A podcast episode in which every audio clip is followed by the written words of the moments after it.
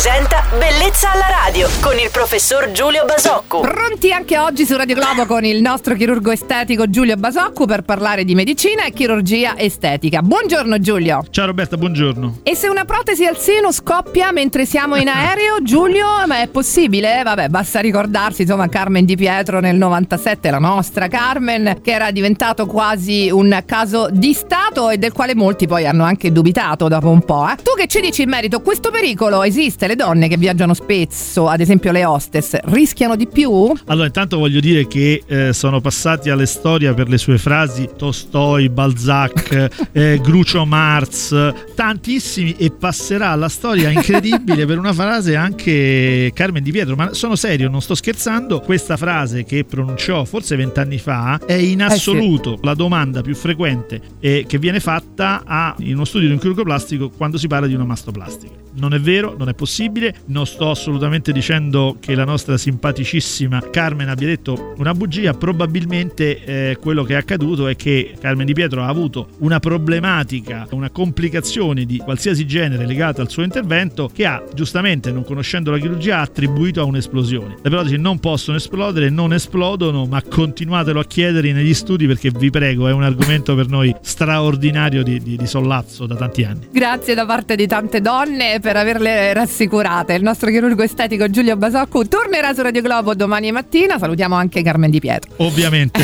Buona giornata, ciao Giulio. Ciao Roberta, buona giornata a tutti. Bellezza alla radio.